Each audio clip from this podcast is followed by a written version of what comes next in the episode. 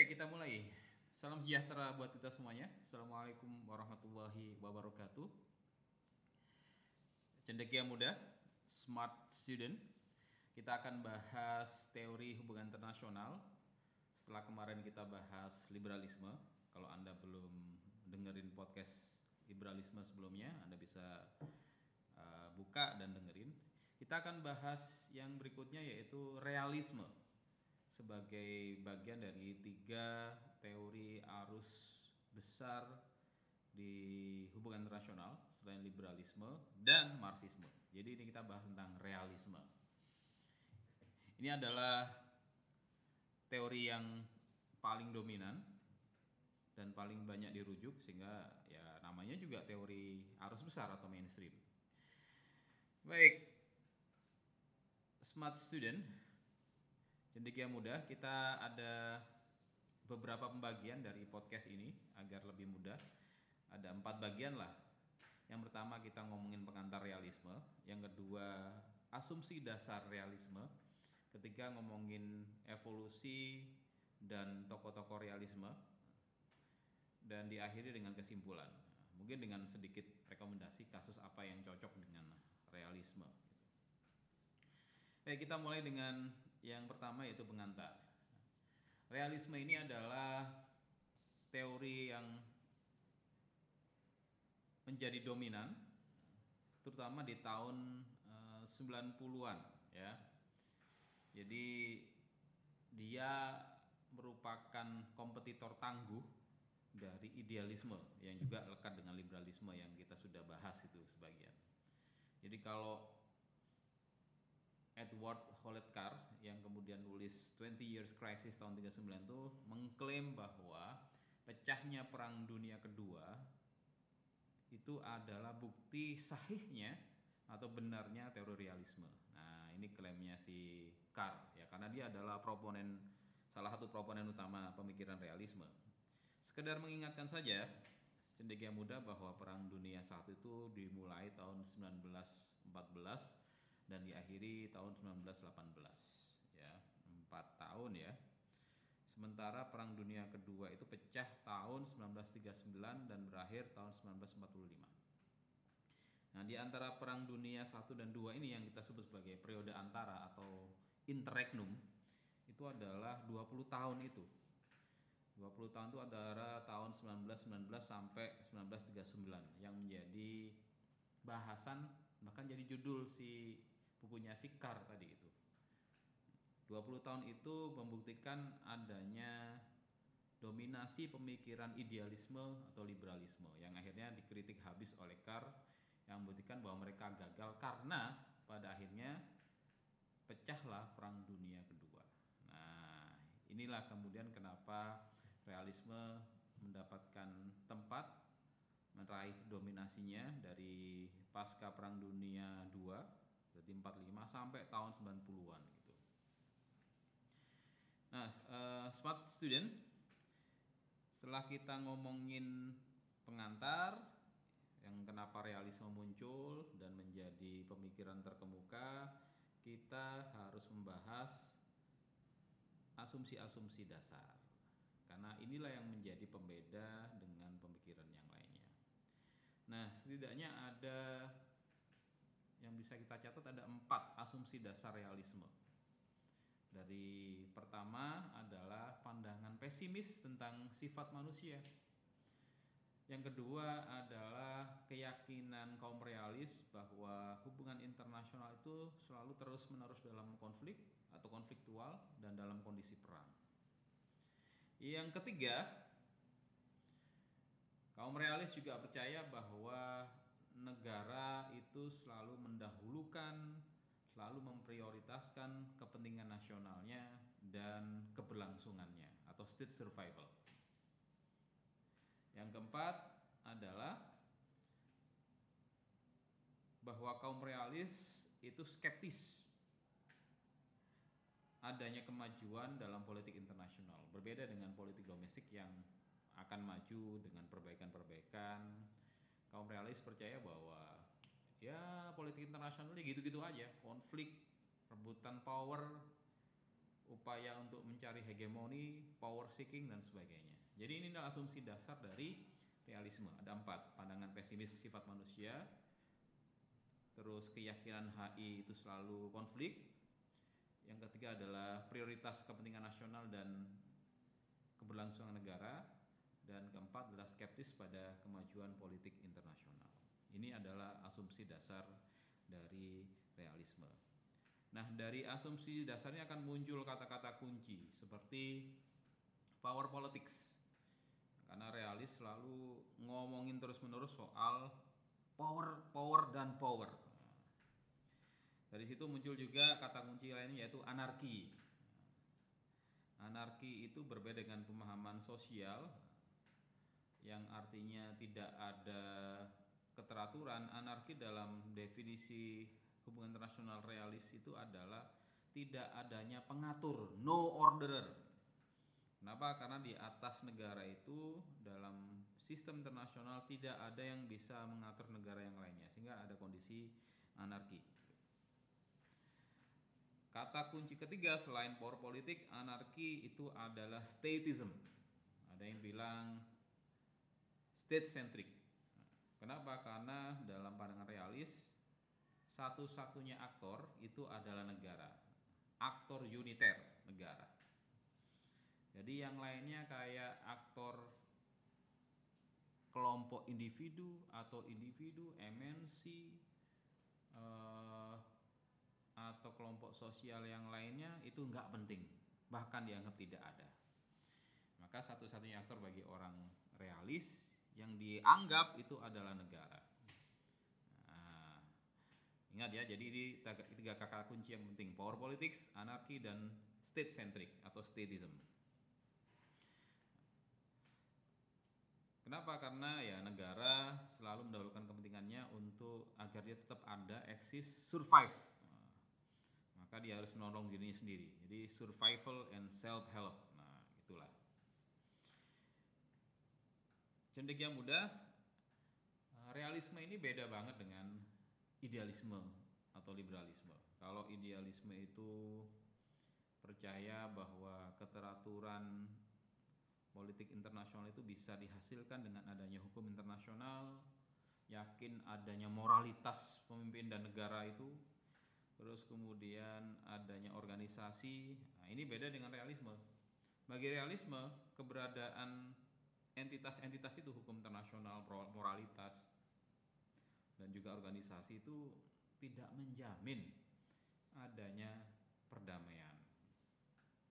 Nah, ini dikuatkan dengan yang saya bilang tadi, si Edward Health Carr itu berargumen bahwa pecahnya perang dunia kedua itu merupakan bukti bahwa kaum realis itu benar. Jadi setelah itu pemikiran realis mendominasi sampai tahun 1990 terutama di Amerika Serikat. Nah, oke, okay, ini asumsi dasar. Sekarang kita beranjak pada evolusinya. Kenapa ada evolusi? Ya karena pemikiran, karena teori itu selalu ada kritik. Nah, kita harus belajar dari ini. Ada tesis, ada antitesis, ada sintesis. Dengan itu kita akan melihat ada perbaikan. Nah, realis juga ada evolusi. Evolusi ini lahir dari kritik-kritik. Dikritik oleh idealisme, dikritik oleh liberalisme gitu. Nah, jadi kita ngomongin varian dulu. Kalau ngomongin varian berarti kita melihat ada evolusi Pertama yang paling harus kita perhatikan munculnya realisme klasik. Realisme klasik ini biasanya dikaitkan dengan para pemikir e, klasik juga. Klasik itu agak dekat dengan namanya jadul, e, zaman dulu. E, klasik itu ya lama lah kira-kira dianggap kalau dalam pengertian ini dianggap belum modern atau belum masuk masa modern gitu.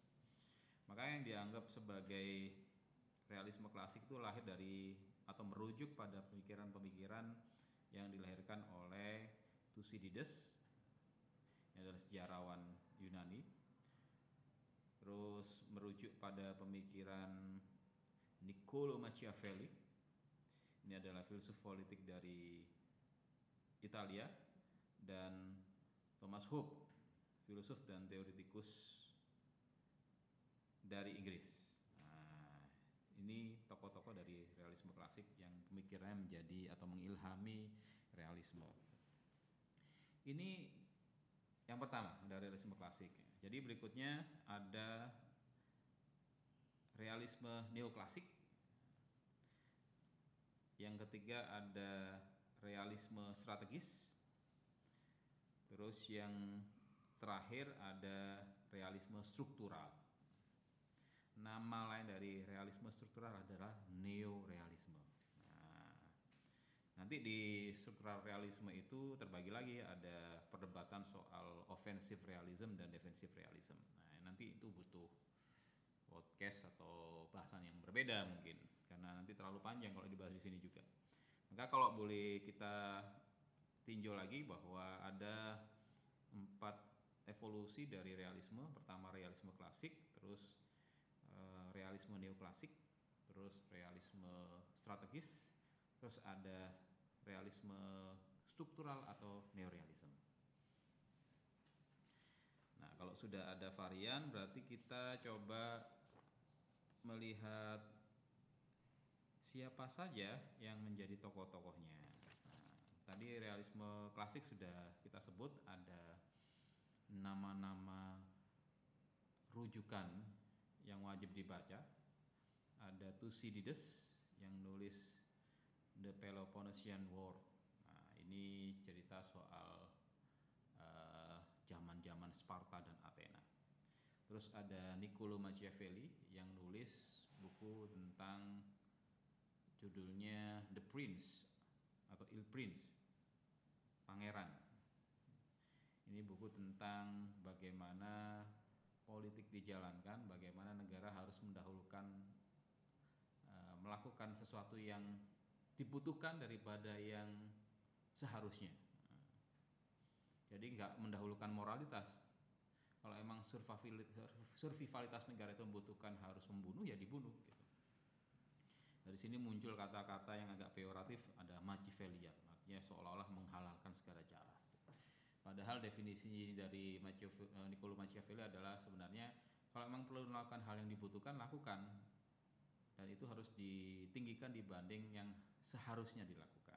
Ada yang idealisme, ada yang realistis. Ini tokoh kedua. Tokoh ketiga itu adalah Thomas Hobbes yang nulis soal Leviathan. Leviathan itu adalah pengandian ini adalah makhluk mitis makhluk mitologis yang terdapat di uh, perjanjian lama yang mengandaikan Leviathan itu adalah monster laut yang besar yang semua orang akan takut. Maksudnya Thomas Hobbes nulis Leviathan adalah negara itu harus berperilaku seperti makhluk menakutkan yang mendisiplinkan warganya dan negara-negara lain. Ini ini Leviathan. Kalau yang neoklasik kita bisa merujuk pada Hans Morgenthau. Nah, ini nama yang uh, banyak disebut di HI juga. Kalau realisme strategis kita harus menyebut Thomas Schelling. Realisme strategis itu lahir dari gelombang adanya revolusi behavioral dalam keilmuan yang ingin menjadikan ilmu yang tidak saintifik karena mengedepankan moral nilai itu menjadi saintifik. Jadi game teori terus prisoner's dilemma itu adalah lahir dari gelombang ini. Jadi Thomas Schelling layak diberikan kredit untuk ini. Dan kalau struktural realism atau neoklasikal uh, sorry struktural uh, realisme struktural atau neorealisme itu jelas kita harus merujuk pada ilmuwan HI yang namanya adalah Kenneth Walls. Nah, mirip-mirip es krim namanya, nah, Kenneth Walls. Nah, tapi ini Walls, W A L T Z. Kalau itu kan Walls, nah itu es krim. Nah, ingat-ingat aja biar nggak lupa. Nah, intermezzo dikit. Nah, realisme struktural atau neorealisme itu nanti memunculkan perdebatan soal offensive realism, realisme ofensif yang digagas oleh John Mearsheimer dan juga ada realisme defensif yang digagas oleh Robert Jarvis namanya kayak robotnya si Iron Man nih Jarvis oke jadi itu adalah tokoh-tokoh dari eh, varian-varian realisme yang kita sebut sebagai evolusi ya oke nah kalau ingin ingin melihat lebih detail bisa baca buku-buku tersebut. Kalau si structural realism atau realisme struktural, neorealism itu buku uh, Kenneth Walsh, The Theory of International Politics layak dan wajib baca. Karena dari situ ada upaya untuk melakukan saintifikasi hubungan internasional. Kenapa? Ya sebelumnya kritikan terhadap idealisme adalah hak itu kajian yang tidak saintifik karena ngomongin moral yang nggak bisa diukur.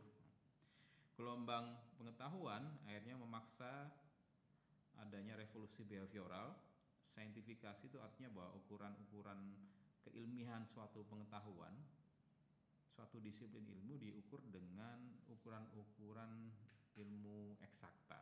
Nah, ini yang mungkin perlu bahasan tersendiri soal positivisme. Tapi yang jelas neorealisme itu menjadi lebih terukur, menjadikan HI memiliki prediksi-prediksi. Kenapa? Karena ada muncul soal variabel penjelas, variabel yang dipengaruhi dan mempengaruhi. Contohnya untuk variabel penjelasan itu neorealisme memiliki dua hal yang harus dilihat. Pertama adalah kondisi anarki, yang kedua adalah distribusi power. Nah, distribusi power menurut neorealisme itu adalah kapabilitas militer dan kapabilitas ekonomi. Neorealisme juga punya fokus dua yang penting adalah adanya relative gains.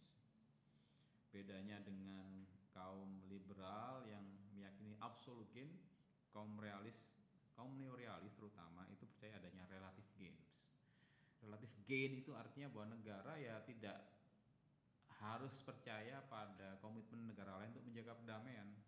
Karena mereka mengadakan hubungan antar negara itu zero sum menang dan kalah. Harus ada yang mendominasi gitu. terus yang kedua adalah selain relatif gain bahasan atau fokus utama dari neorealisme adalah security dilemma. Ini terma yang artinya jika anda meningkatkan persenjataan, Anda menambah kepemilikan senjata, itu pada satu titik akan memicu negara lain juga melakukan hal yang sama, nambah senjata juga. India punya 10 hulu ledak nuklir, Pakistan nambah 11. Tahu kalau Pakistan nambah 11, India naikin jadi 12. Begitu terus sampai tidak terbatas sehingga terjadi spiral kekerasan. Nah, ini susahnya itu yang namanya dilema keamanan karena kita nggak tahu di mana berhenti karena tiap negara merasa terancam dengan negara yang lainnya. Nah terancam juga penting menjadi variabel yang di, lebih bisa diukur oleh neorealisme dibanding uh, kondisi manusia yang jahat dan sebagainya gitu. Oke jadi kita sampai pada yang bagian terakhir yaitu kesimpulan. Jadi kalau boleh disimpulkan bahwa asumsi dasar realisme itu berdasar pandangan pada tiga level ya, level individu, level negara, dan level sistem internasional. Kalau pandangan di level individu, kaum realis percaya bahwa individu itu pada dasarnya jahat. Jahat, nah itu kata cinta saat ketemu Rangga. Individu itu pada dasarnya jahat karena dia selalu mengedepankan kepentingannya selfish, power seeking, dan antagonistik. Pandangan soal negara, realis percaya bahwa negara itu adalah aktor satu-satunya, aktor uniter. Negara selalu rasional dan selalu memaksimalkan pencarian power, gitu. power seeking and maximizing power. Maka kalau ada konsep kepentingan nasional, nah itu tuh pasti realis tuh Pandangan tentang sistem internasional, realis melihat bahwa sistem internasional itu selalu anarkis dan konfliktual. Ingat anarkis definisinya realis adalah no orderer, tidak ada yang bisa mengatur di atas negara. Jadi mereka memilah dunia itu jadi dua, di dalam negara domestik itu teratur, aman, di luar batas negara itu tidak aman, bahaya, anarkis karena tidak ada yang polisinya. Kalau dalam negeri kan ada polisi tuh, ada tentara. Di luar negara nggak ada, lantas muncul struktur Amerika Serikat ngambil posisi sebagai posisi polisi internasional itu sebenarnya kan tidak resmi itu karena dia merasa punya kekuatan yang paling hebat dibanding negara yang lainnya gitu. nah jadi kalau ngomong kesimpulan juga ada kelemahan dari realisme yaitu mereka cenderung pada pandangan-pandangan yang ofensif ya seolah-olah dunia itu ya harus berperang saling serang meningkatkan senjata dan kondisinya konfliktual. Seolah-olah bahwa dunia itu dalam pandangan realis itu tidak ada tempat bagi moralitas dan aturan atau hukum internasional. Padahal kan enggak ya. Walaupun ada perang, pada akhirnya negara juga ada mematuhi, ada upaya kepatuhan pada norma-norma hukum internasional. Nah, terus kalau apalagi ya kelemahannya itu realisme ya punya kelemahan pasti. Nggak ada yang nggak ada yang uh, mutlak benar teori itu. Karena kalau kita ngerujuk pada filsafat ilmu tiap teori itu sifatnya parsimonius. Parsimoni itu artinya ya parsial saja. Dia bisa membahas di satu satu su, satu objek satu kajian dia tidak memberikan perhatian pada objek yang lain. Contohnya realisme selalu bahas soal power terutama negara.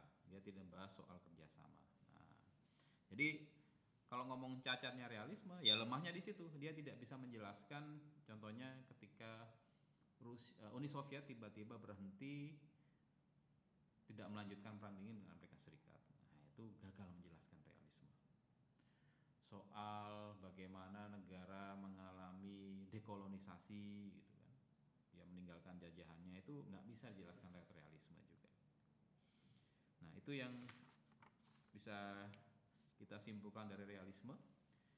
Semoga bisa dicerna dengan baik. Saya berusaha untuk menyederhanakannya agar ini memang didesain untuk pemula. Jadi kalau anda merasa terlalu berat bisa protes nanti di kelas atau berikan komentar dan kritik pada um, bahasan kita kali ini. Saya rasa cukup. Semoga bisa nambah bahan belajar, bisa nambah refleksi dan jangan lupa untuk tetap baca buku ya. Jangan percaya omongan saya. Saya bisa jadi salah. Terima kasih. Salam sejahtera. Assalamualaikum.